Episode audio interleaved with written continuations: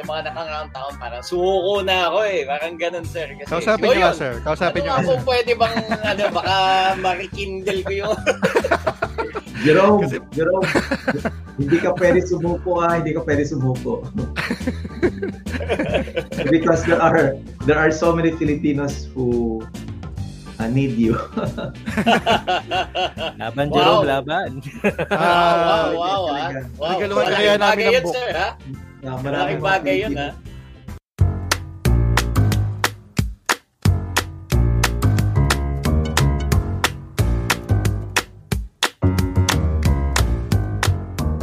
Hello and welcome to Colorum Classroom, ang podcast para sa mga masyadong matanong at mga masyado ng maraming nalalaman. My name is Rian Hernandez. Kasama pa rin natin, world's tallest man, Jerome Chua. Eh, At kasama rin natin ang ating resident Meron, Nomerson, the Enforcer Hernandez. Sup, classmates? So this is a big day for Colorum Classroom. Sobrang excited ko kasi merong makikisit in sa atin na espesyal na bisita. So kumbaga VIP to talaga itong tao na to. Although I doubt na gusto niya magpatawag na VIP kasi from what I know, he's a very simple man even though he's very accomplished. So ang gagawin niya uh, for today's episode, tutulungan niya tayong sagutin ang mahiwagang katanungan. Ano nga ba ito, Jerome?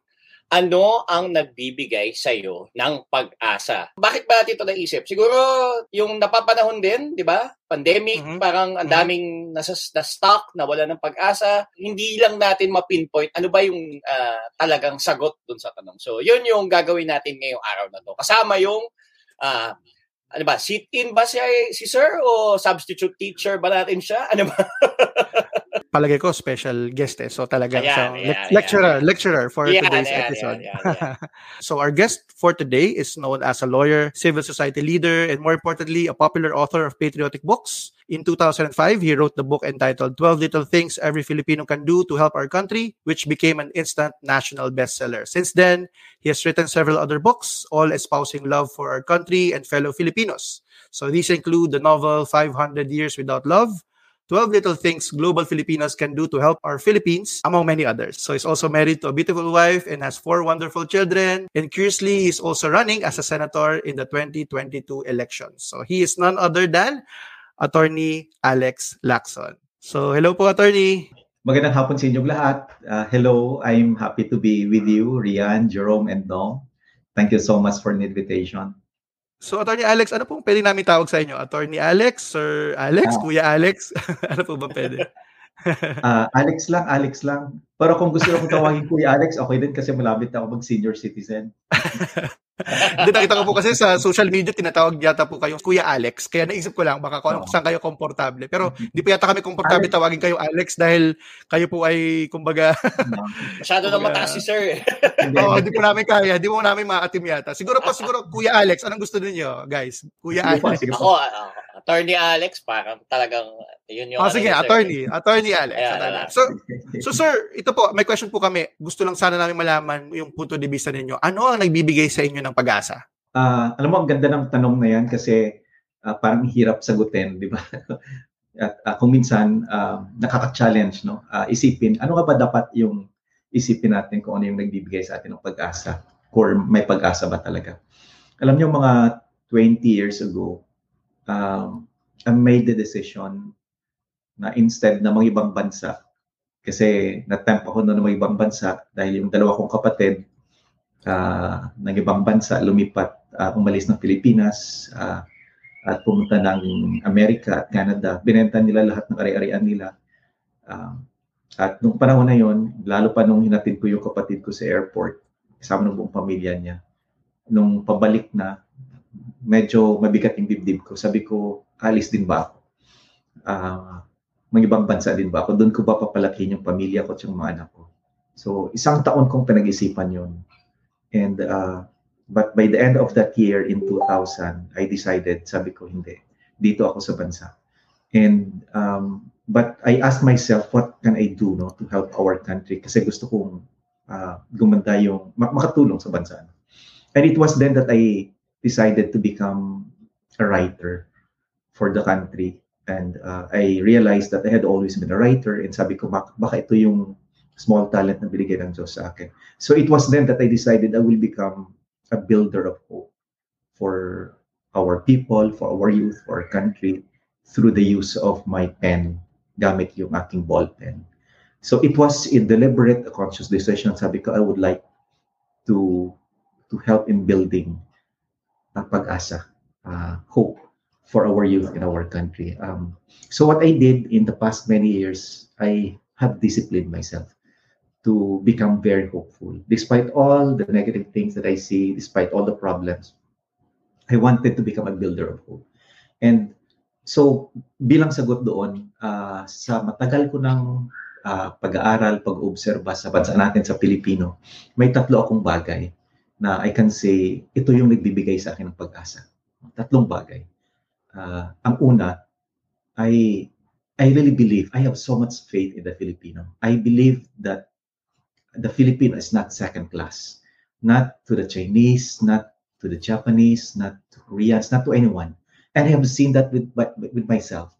I have worked with many foreigners in in, in this country and, and abroad. I have I was a legal consultant of United Nations Development Program in the Philippines.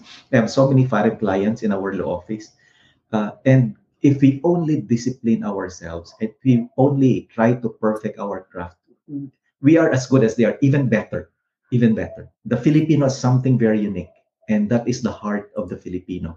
The heart of the Filipino is is uh, one of the biggest among humanity. Kasi yung sobra ang malasakit ng Pilipino, sobra yung kalingan niya, sobra yung very caring yung Filipino, one of the most caring persons I have known in the world, one of the most one of the most helpful, one of the most compassionate human beings in the world. Sir, pero ano um first off muna, thank you for still believing in us, in the Filipino people. Para there's still someone who who still believe in us, 'di ba? Na kaya pa natin na rin na ano, na magbago pa rin kahit na ganito yeah. na nga yung nangyayari sa atin. So I remember being a very idealistic individual coming out of college pero nag nagdi-disillusion ka din po pag tumatanda ka. But yeah. I remember reading your book sometime again 2007, 2008 po ata. And then when I taught fundamentals of journalism, na nakwento ko po yan sa mga estudyante ko. Parang natuwa ako na meron palang tao na talaga nag-devote ng oras pagsulat ng libro para turuan yung ibang Pilipino na mahalin yung bansa nila. Kasi parang ang last na alam kong gumawa nito, Jose Rizal pa yata. yung, wala akong nakita mga libro na ganyan na yung talaga magde-devote ng panahon para maggumawa ng something na very simple. So natuwa po talaga ako. Gusto ko lang po i-share sa inyo kasi parang na-excite po ako na, na nakilala ko yung tao behind that book I remember it was color orange. It drew my attention na nakita ko sa bahay namin. Someone probably gave it to us as a gift. And that actually sparked also my optimism. Siguro eventually I became a teacher. So gusto ko lang po share sa inyo Yeah. You're, you're in a very, very good position, Rian, to really change how our youth think and see our country. I have so much faith in our youth. Our youth are very dynamic, uh, idealistic. Uh, they uh, they, they are very they're they're they're like you and me no? They want they want also a better philippines. They also want to see the filipino respected in the world. They want progress and prosperity no? and uh and they, they would know kung alam kung fake ka o hindi no? Uh, so i have so much faith in our filipino and uh, in our filipino youth. Uh, i believe that time will come that uh, uh, a generation of Filipino would arise a, a generation of young Filipinos who will dream big, not only for themselves, not only for their families, but for the Filipino a nation. Uh, they can dream dream high not only for for their own selves, but also for the others who who are too poor to dream for themselves. No? And the third reason why I am very hopeful is uh, because uh, uh, deep inside I am a believer. I believe that uh, I believe that there is someone up there who controls everything, who is control of everything in this world and in this universe. I believe that he has also beautiful destiny for us Filipinos and for us as a country. I believe that what we see today is not everything there is about the Filipino. He has beautiful plans for us as a country and as a people. And I believe that someday soon He will give us our uh, share of moment of victory and triumph uh, under the sun. Tanong ko lang po, kasi kayo for the longest time, you've been obviously a lawyer, you're also an author, best-selling um, author. bakit po na-decide ninyo na pumasok naman sa politika? Siyempre, magulo po yung mundo na, na politika, di ba? Totoo po yan. Uh, in, in all my books, I have been offering solutions.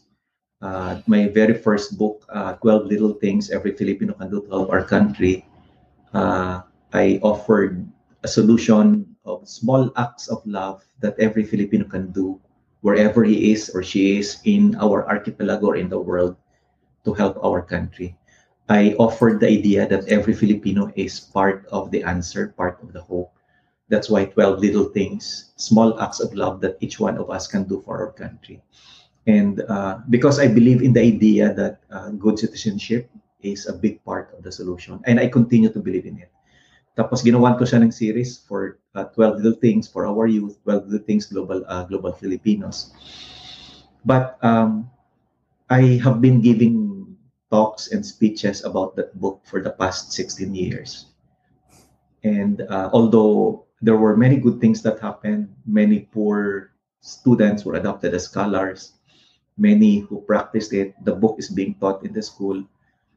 But it's been 16 years. I, I, I still have to see the genuine reforms that I really dream to see in the country. So, so last year I published my latest book. This is a novel.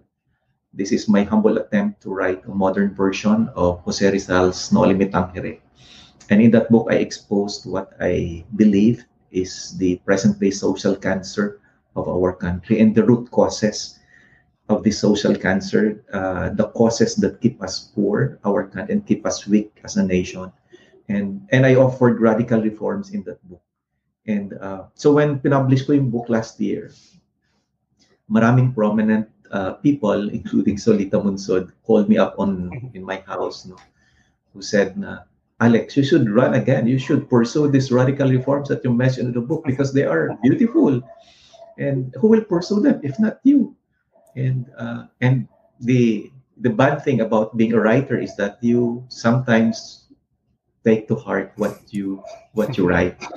And so I fell in love with my own radical reforms that I offered in the book and uh, and sabi ko maybe it's time for me to to to to get inside the arena and uh, and and dirty myself and fight for the radical reforms that I believe in that I wrote in the book. And maybe that's why because uh, sa totoo lang I, I, I look young pero actually puti na yung buko eh. Ang dami na, yeah, puti na yung buko at, at puputi na yung buko dahil siguro sa ka- kaantay sa mga tamang leaders na dumating who can give us the genuine reforms that we need at hindi siya dumadating. The truth is, I hate politics. I really hate politics. No, uh, but but the truth is, there is also a part of me that wants to change it, that wants to reform it. That's that's the truth. No, um, I've been invited so many times in, in the past. I, I was even offered to run for congressman and not spend anything. And I was assured to win by our own governor. No? And who believed in me before he died. No? Sabi niya, Alex, mananalo ka. I'm the incumbent governor. You don't have to spend anything.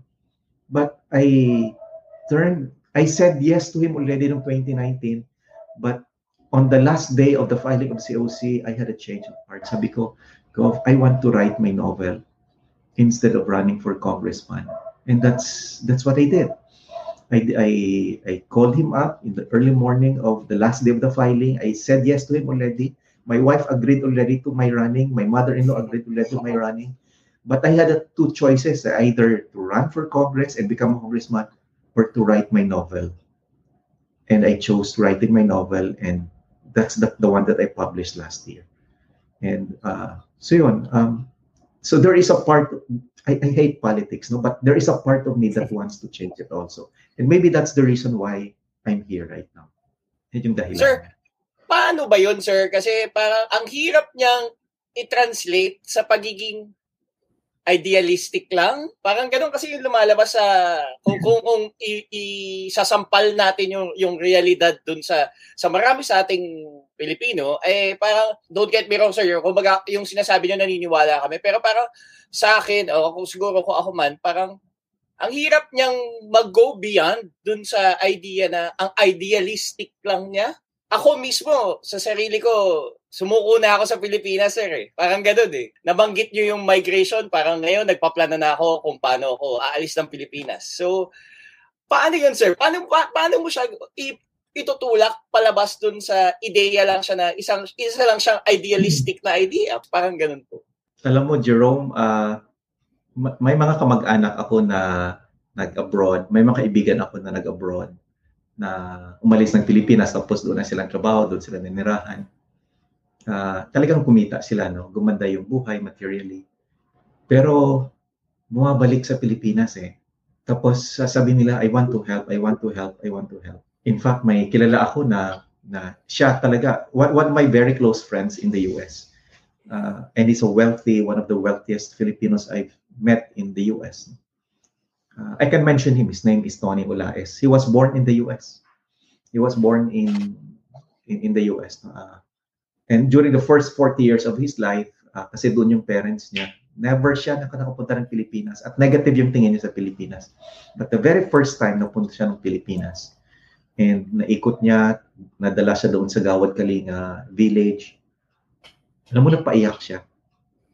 Paiyak siya. Sabi niya, sabi niya, this is the first, first time niya, this is the first time that I realized that there is a country here who is actually my people who are my people, who who look like me, who speak the language of ano, everywhere I go is they look like me.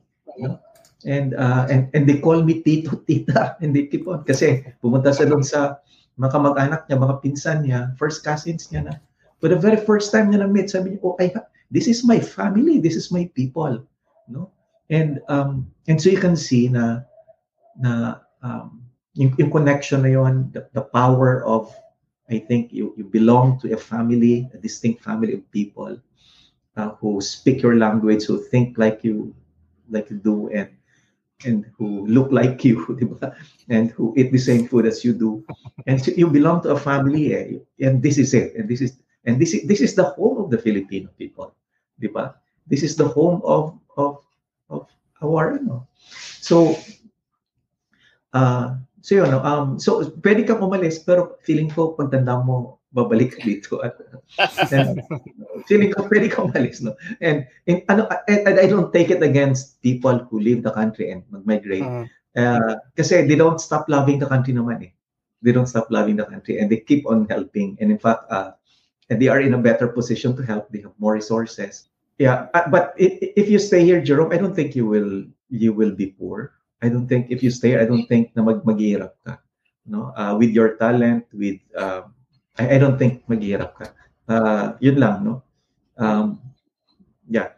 But but even if you have to this, if even if you decide, I, I, I will not take it against you. I because I know that you will you will not stop loving our country. Oh, but uh, yeah, yung ano lang is um, on my part, uh, it's it's beyond idealism eh kasi we who know the problem do we have to give up diba? or do we go go straight into the problem and find a solution and just just take a handle and in fact one of my one of my solutions there is in the book 12 little things which is adopt a scholar adopt a scholar oh, and uh, if there are 23 million Philippine uh, children aged 10 and below who could not read.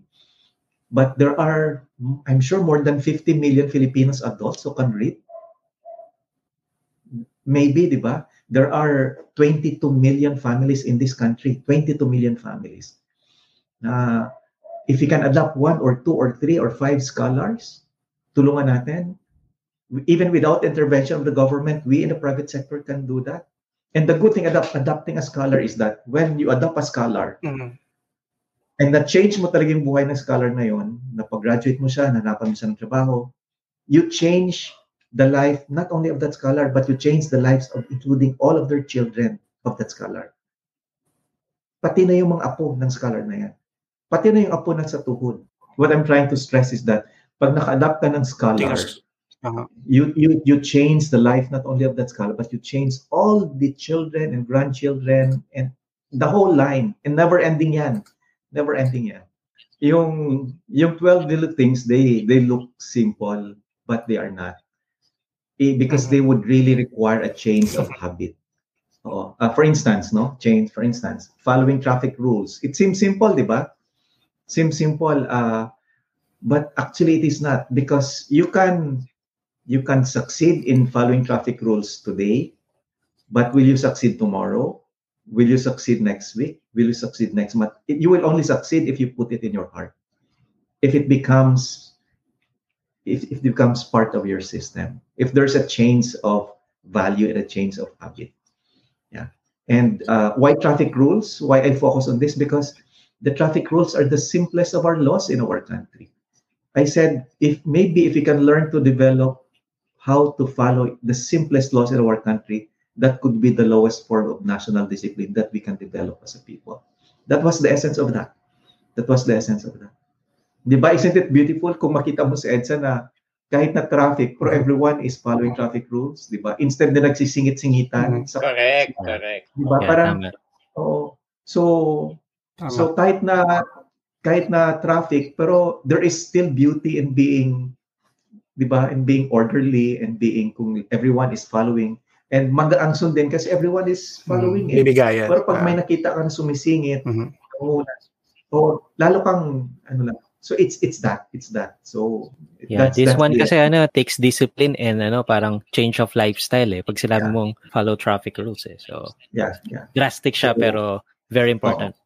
Oh, for instance, yung asking for an OR, no, yung official receipt, ganun din, di ba?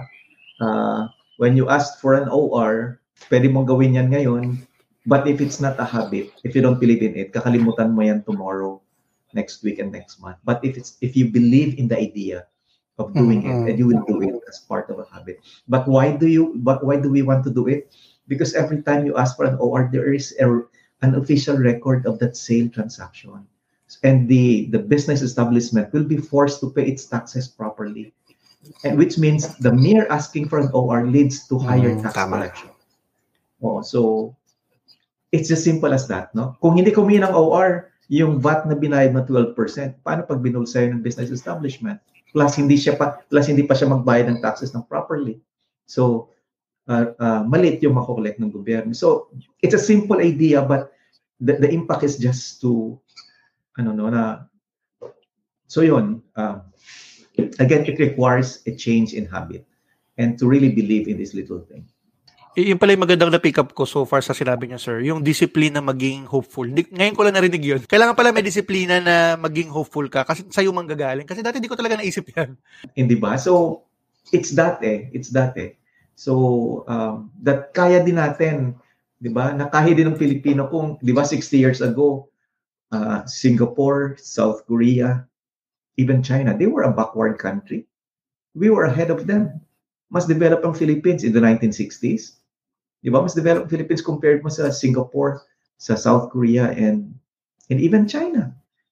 Uh, but somewhere along the way ano lang nag you know but but we need i think one one of the very most important thing that we need to do is really to to to develop that foundation. The foundation in the hearts and in the minds that we are a beautiful people that we are a great people that we are not second class. Not second class to anyone. That we are brothers no that we are magkakapatid that uh, that it, magkakapatid tayong lahat ng mga Filipinos that we are one family. Ibig sabihin da- dapat hindi tayo nag hindi lang pamilya kong iniisip ko. Dapat sa mga lalo na sa political dynasties dapat hindi lang pamilya kong iniisip ko. Di ba? Yeah. including yung mga oligarchs dapat isipin nila hindi lang pamilya ko ang iniisip ko. Kapamilya ko itong mga mga trabahador na all the workers who work for my company. Di ba? So ganon eh we, we need to change. That's why even Japan has that mentality yung corporate Japan na when that's why you know one of my sisters is married to a Japanese and my brother-in-law is a Japanese has worked for the same company all throughout his life. Why? Because the company his company takes care of everyone ang trato sa kanila pamilya pamilya so and so, so we need that eh. it's we need really to to to build the foundations of our national beings of people. Dapat hindi yung kailangan ma-address natin yung kanya-kanya.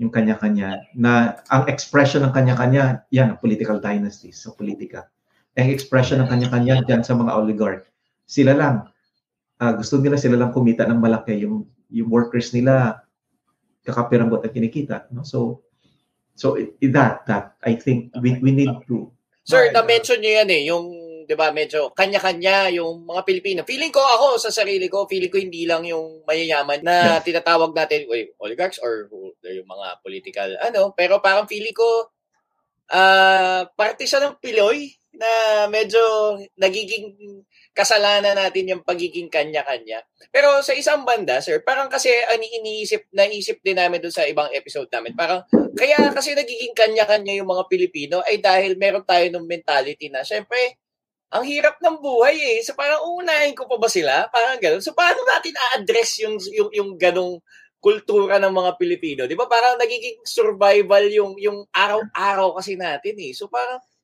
paano yun sir? Parang, I, I, I get the point na parang, di ba, as much as possible, minsan, napaka-natural nga sa Pilipino magbigay, di ba? Yung magtanong ka lang ng direksyon, hindi ka naman lolokohin ng mga Pilipino sa kanto, parang gano'n. Or, or kunyari, may normal, may makita tayong sumemplang na, na nagmomotor, automatic yung sumusunod na Tutulong. nagmomotor, tutulong, aalalay, parang gano'n, tatanong ko, okay ka lang. Pero minsan, di ba, yung kunyari, yung simpleng, ayan nga, yung parang na-mention yun, yung sa book, na parang follow simple traffic rules, parang, eh, malilate na ako eh, or, eh, kasi, ganito yung sa pila sa MRT or whoever, paano natin iaano yun, sir? Uh, alam mo, observation ko, Jerome, uh, yung mga mahirap yung matutulungin. Yeah. Mm-hmm. Mas, uh, at yung mga mahirap yung medyo mas honest. Of course, merong mga criminal, di ba? Ang dami pero, pero mas mas mas tapat, mas honest sila, mas matulungin sa kapwa. Uh, yung mga mahirap kaysa sa in my Kung observation. Kung sino pa yung wala, kung sino pa yung yeah, medyo kapos. Yeah, yeah, yeah. oo. Uh, yun yung nakikita ko.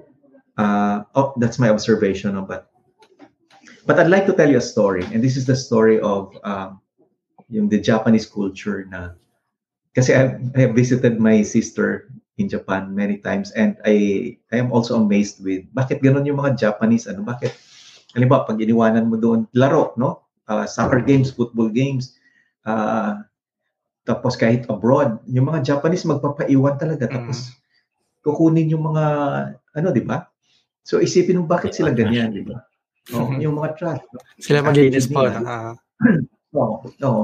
Tapos, and, and one possible explanation is this one. Uh, I learned this when I had a tour doon sa Manga University nila. Manga is like yung comics, no? Manga. Mm yeah. comics. And they have a university. Manga. So, yeah. I had a tour. um, the Japanese are among the most literate people in the world. Nagbabasa. No? Uh, and the reason for that is, uh, and the Japanese have this, may kultura sila na, na they always tend to give up their personal good for the greater good.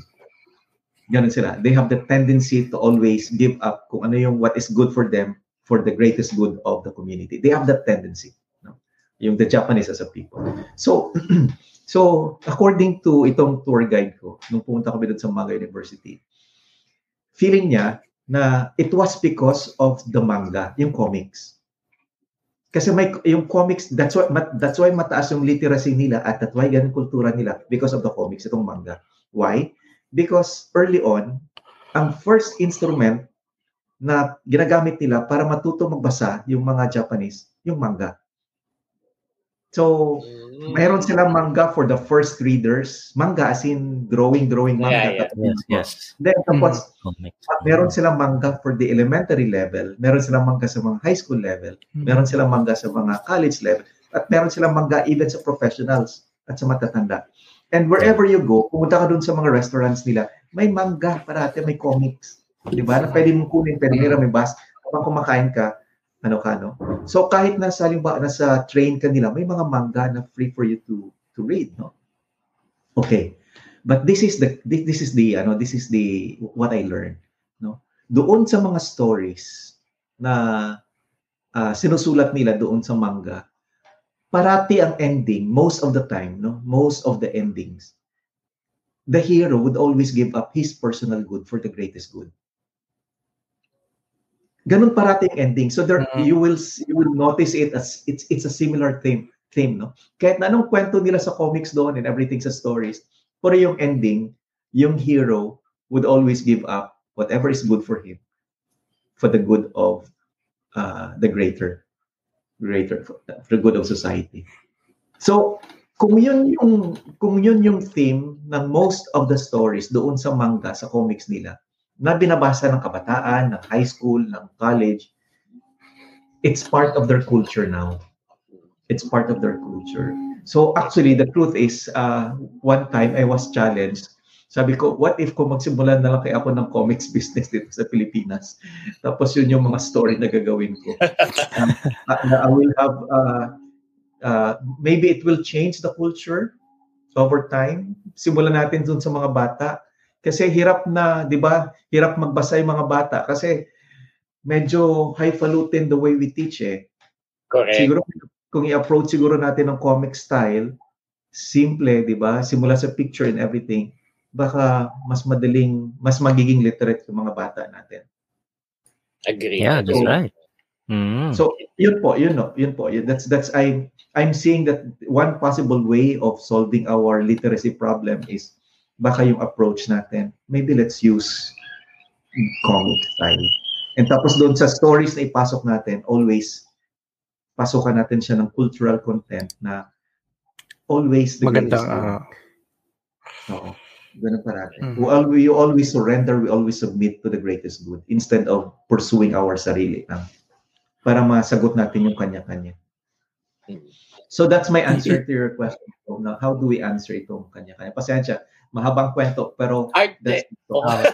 okay guys, sir. Okay lang, okay lang. Hindi, maganda nga po, maganda nga po eh. Apo sige, Rian, uh, anong himay mo pa dun sa ano natin, book ni Sir or ano Hindi, gusto ko lang po sana malaman uh, Attorney Alex kasi isa sa mga point ng book din niyo ay respect your traffic officer, policeman and soldier. So, isa po to sa pinakahirap ako kasi una takot po ako sa police. Halimbawa, kapag uh, makita tayo ng mga balita na parang mga yeah. police, masama ginagawa nila, sila involved dito, medyo challenging po to sa akin. To a certain extent, I think we have to admit na siguro uh, marami sa atin, especially pag classes A and B, yung nakapag-aral, medyo mababa ang tingin natin sa police, di ba? Okay. Yeah, that's right. Uh, I don't I don't know if you will I don't know if you will accept that, no, if you will mm. admit that. Yeah. Uh, yeah, I agree. But uh, Guilty. Yeah, yeah. Okay. But ganito, but ganito, but ganito. Um, our policemen are essentially good people also. They have families. They also want to do good. Okay. But sometimes they only need recognition and affirmation. Respect them. Give them the respect. Pag nahuli ka, nangyari na sa akin yan a number of times, no, na uh, kahit recently, uh, nahuli ka, tapos i-flag down ka, mag-flag down ka lang kaagad. Tapos pag binaba mo yung ano mo, sabihin mo lang, Sir, call him sir. Call him sir. Address him as a sir. No? And because that honors them. Mm-hmm. Eh. And when you are when when a person is honored, that person feels good about himself and most likely he will not do hanky-panky kasi in-honor mo siya eh, 'di ba? So, so na-empower mo.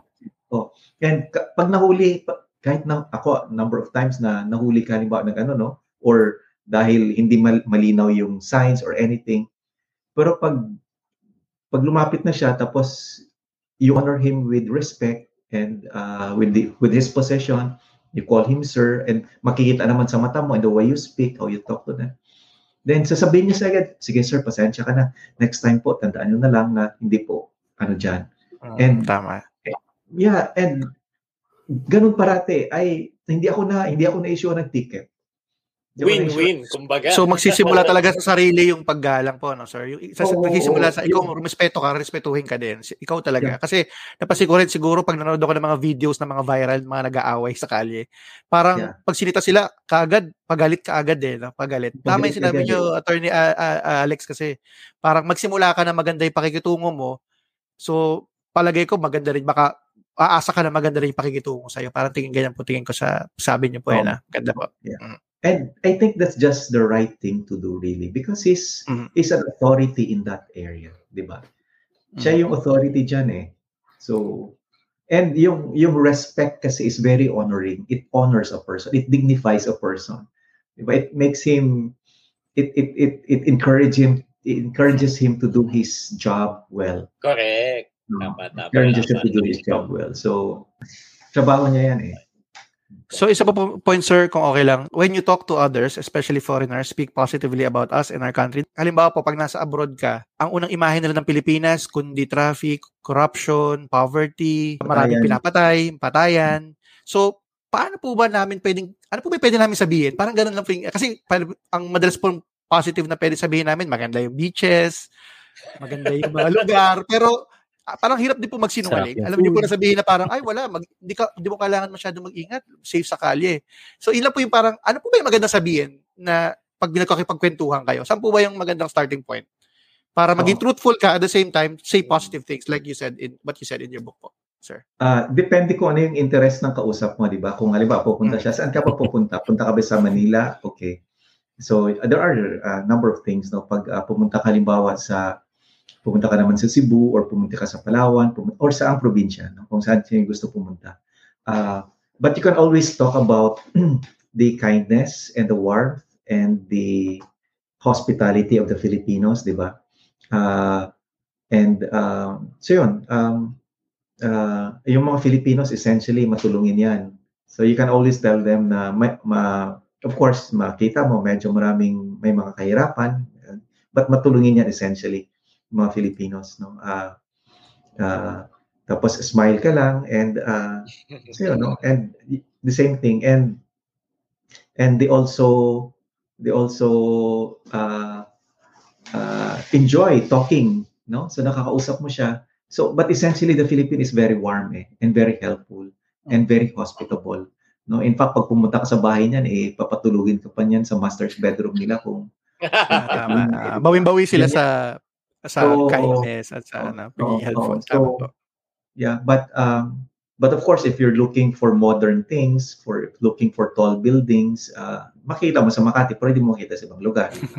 Mm. Uh, if you're looking for uh, if you looking for great highways halimbawa, uh, syempre no, but uh, but at the same time, uh, if you're looking for some uh, maraming tao, maraming tao sa Pilipinas, but most of them are happy, happy, smiling uh, Filipinos. No? And of course, one of the best things is yung mga simbahan natin. You can ask them Mm. if you if you if you join, you can really feel uh, uh, yung ano na yung faith ng mga Filipinos.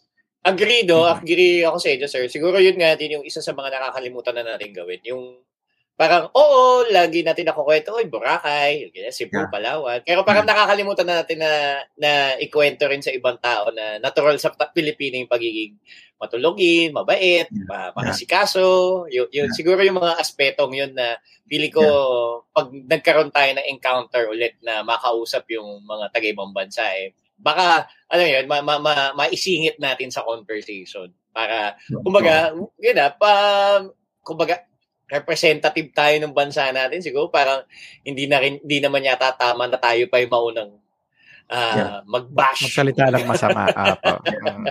and and uh, there are always stories of hope, 'di ba? That we can ano that we can focus on. Every day lang, I'm sure may mga news diyan na stories of kindness, stories of um, of compassion, stories of stories of hope, no? Uh, Filipinos na gumagawa ng kabutihan kahit na uh, maliliit sa kanilang lugar. Uh, the stories ng pagtulong. So at maraming ganyan, maraming ganyan. Maraming ganyan sa Pilipinas. So so I guess no and um I I always believe that we are each every Filipino is an ambassador of of the Filipino people and ambassador of our country. Just to add lang din ah, so nakita ko rin po yung book na yun. Say, during nung ano nung pandemic kasi syempre nasa bahay ka lang, 'di ba? So nakita ko yung book na yun, sabi ko, "Oy, parang how to siya eh." So ako po kasi meron po ako mga little kids eh. So meron akong 10-year-old and meron akong 8 years old. So inintroduce ko yung book po sa kanila. So, di ba kasi yung mga nakalagay doon ay dati pa dapat mo na alam yun eh. Pero sabihin, hindi pa rin siya nag, ano, nagbago ngayon. Very basic like follow traffic rules lang, di ba? Parang pay your taxes. Very basic siya. Pero kung halimbawang ikaw na adult ay hindi na re-remind ng mga dapat mong gawin, di ba? So yung point ko po is okay po siya to share with my little kids kasi po parang ano eh na sisimulan ko na siya na ma, na ma-educate din sila paano ba tayo maging ano better Filipinos kabataan ng pag-asa ng bayan. So so I really wanted din na yung mga kids ko maging ano rin talaga mag, maging hopeful din sila to never give up. Oh, yeah. sila na yung next generation eh. Sila na yung dating mm. tayo, 'di ba? Yeah. I mean, tsaka, tsaka importante yung ano to build hope in the hearts and minds of our youth. Kasi kung walang hope, baka mag-give up din sila eh. And they will only feel miserable. Pag wala ka talang pag-asa, you feel miserable. First, you feel miserable. Then later on, nagkakaroon ka ng depression. Di ba? Yeah. And sometimes nagkaroon ka ng negative thinking. Yeah. So, ano pong pwede niyong ipayo kay Jerome po, yung 40-year-old heart po niya, na para naghahanap po ng hope. Bira lang po. Eh, hindi, totoo yun. Kumbaga, actually, Opo. sir, kasi, yun yung baka, inaasahan uh, ko din sa episode na to eh. Kasi alam alam ni Nomer tsaka ni Rian yung status ko eh. Na for the longest time, kumbaga kami ni Rian, sir, mag, mag, magtali kami magkaibigan, matagal na kami magkakilala, eh, ilang dekada na. Saka parang alam magkakapareho kami ng ng ano eh ng ng, ng hope pero siguro ako itong nito mga huling taon, yung mga nakangaraang taon, parang sumuko na ako eh. Parang ganun, sir. Kasi, Kausapin niyo sir. Kausapin ano niyo nga pwede bang, ano, baka marikindle ko yung... Jerome, Kasi... Jerome, hindi ka pwede sumuko ah, hindi ka pwede sumuko. Because there are there are so many Filipinos who uh, need you. laban, Jerome, wow. laban. ah, wow, wow, wow. wow. Regaluhan kaya namin ng book. Sir, ha? Uh, maraming bagay yun, ha? Maya, maraming mga Filipinos na they are too weak and uh, because they are very poor. Na maraming Filipinos na feel they feel very hopeless. So, Tama kailangan. Tsaka babalik ka din daw, Jerome. Babalik ka din. Kahit ano mangyari, babalik ka Wala din. pa nga eh. Babalik at babalik ka rin.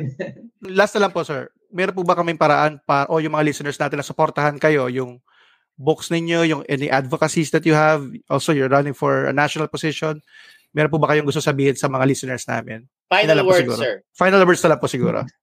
Final words. Um, alam mo, uh, it's I'm, I'm being cha- of course it's really a challenge for me right now how how to win. Uh, mm. But more than that, it's a challenge for me how to give hope to our people. uh, one of the best stories that I've learned in this campaign is the story that I've learned in Aklan. Uh, and this story was started by uh, ano, his, uh, sa town ng, Ponfe, ng Pontevedra, Pontevedra in Capiz. And his name was uh, Nonoy Nonoy Bores. No? Uh, I'm using this is that's real name, and he's a counselor, number one counselor. This is his story. No? In 2018, he started a, a a program called Tatap. Marami doon, pag may namatayan, hirap talaga sila So, hirap sila yung kulang sa pera, kulang sa tulong, everything. So, ang ginawa niya, he began talking to 15, 150 families. Nagsimula sa sa 12, tapos nag-grow into 150 families and, and 150. Sabi niya lang, tulungan na lang tayo.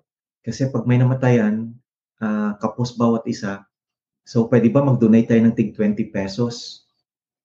Tapos isang isang basong bigas. Uh, so kung 12, nagsimula sa 12, ginawa nila, sige, tapos yung 12 nag-grow, naging 150 by the end of the year. No? Nag 150 families. So pag may namatay isa sa kanila, uh, bawat isa magdo-donate ng 20 pesos. Tsaka magdo-donate ng isang pasong bigas. At yun yung tulong nila doon sa namatayan. So malaking ano siya. So yung 150, oh, naging 500. Naging 1,000. Ngayon, after three years, 9,000 plus na sila. Hmm. Nag-grow yung movement. The idea is about brotherhood, yung kapatiran, tulungan, gamayan, na and, and siya, uh, pinatakbo nila siyang counselor, wala siyang pera, hindi siya nagkumpanya, number one. Number Wow. one. Just because of that, no? So, so sabi ko sa kanya, Noy, pwede ko bang dalhin yung kwento mo sa national?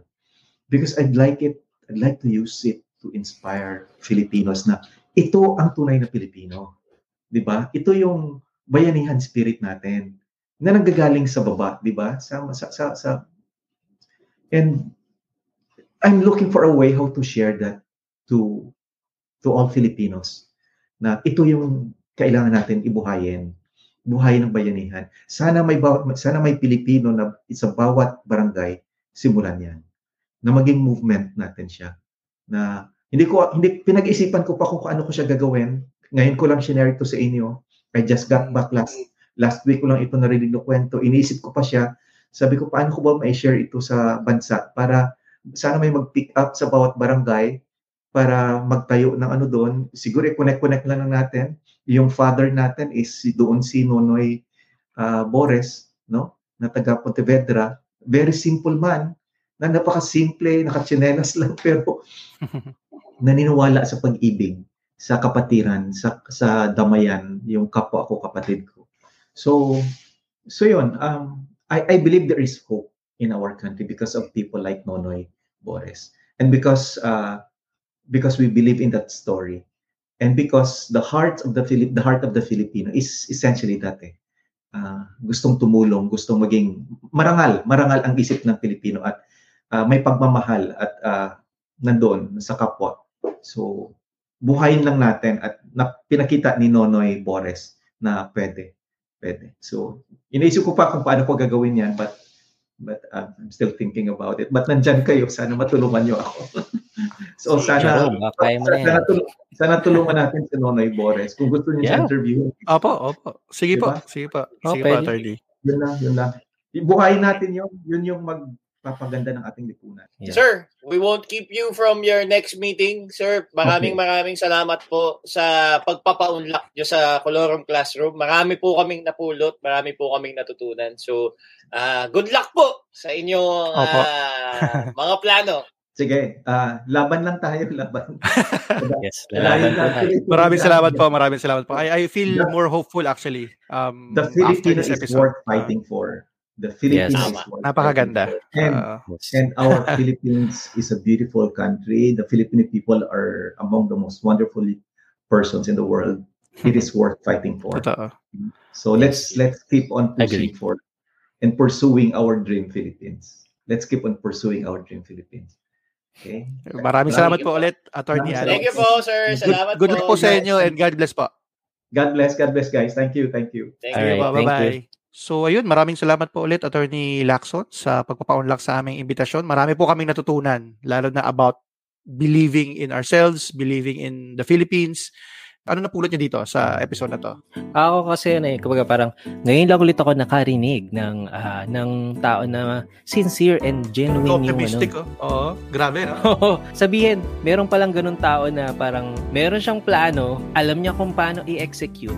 Malaki yung At potential. ginagawa niya. At ginagawa niya, niya ng, parang kailangan niya ng suporta natin, syempre. Kailangan suporta, Tumatakbo na siya na sila level. Pero. Oo.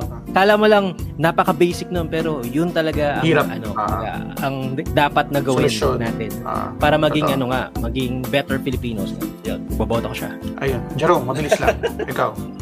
Ah, hindi. Ako, agree ako kay Nobe. Bihira na yung mga taong ganyan eh. Parang usually nakikita natin siya sa, parang ano lang, parang uh, thought catalog na, siyang thought catalog na nabuhay. Parang totoo. Ganun yung si Ah, Sir eh, di ba? Parang yun. So, Hmm. nakakabilib, nakakabilib, nakaka-inspired. At saka sana yung ano, yung, yung mensahe niya maraming maka, ano, maraming makarinig yun. Yun yung yung Hmm. Narinig mo ba? ah, wish ko. Narinig mo?